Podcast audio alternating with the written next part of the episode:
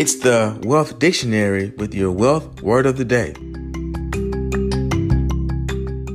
Today's word is income is a noun, spelled I N C O M E. Income. Income can be defined as money or some equivalent value that an individual or business receives in exchange for providing a good or service or through investing capital. Income is also used to fund day to day expenditures. For individuals, income is most often received in the form of wages or salary.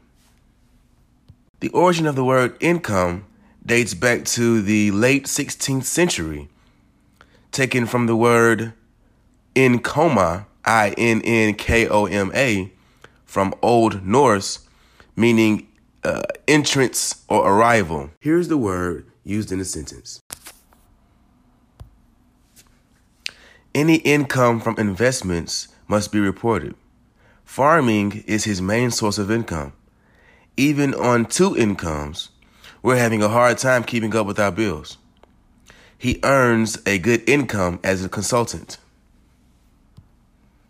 If you enjoyed today's podcast, please subscribe, like, and share.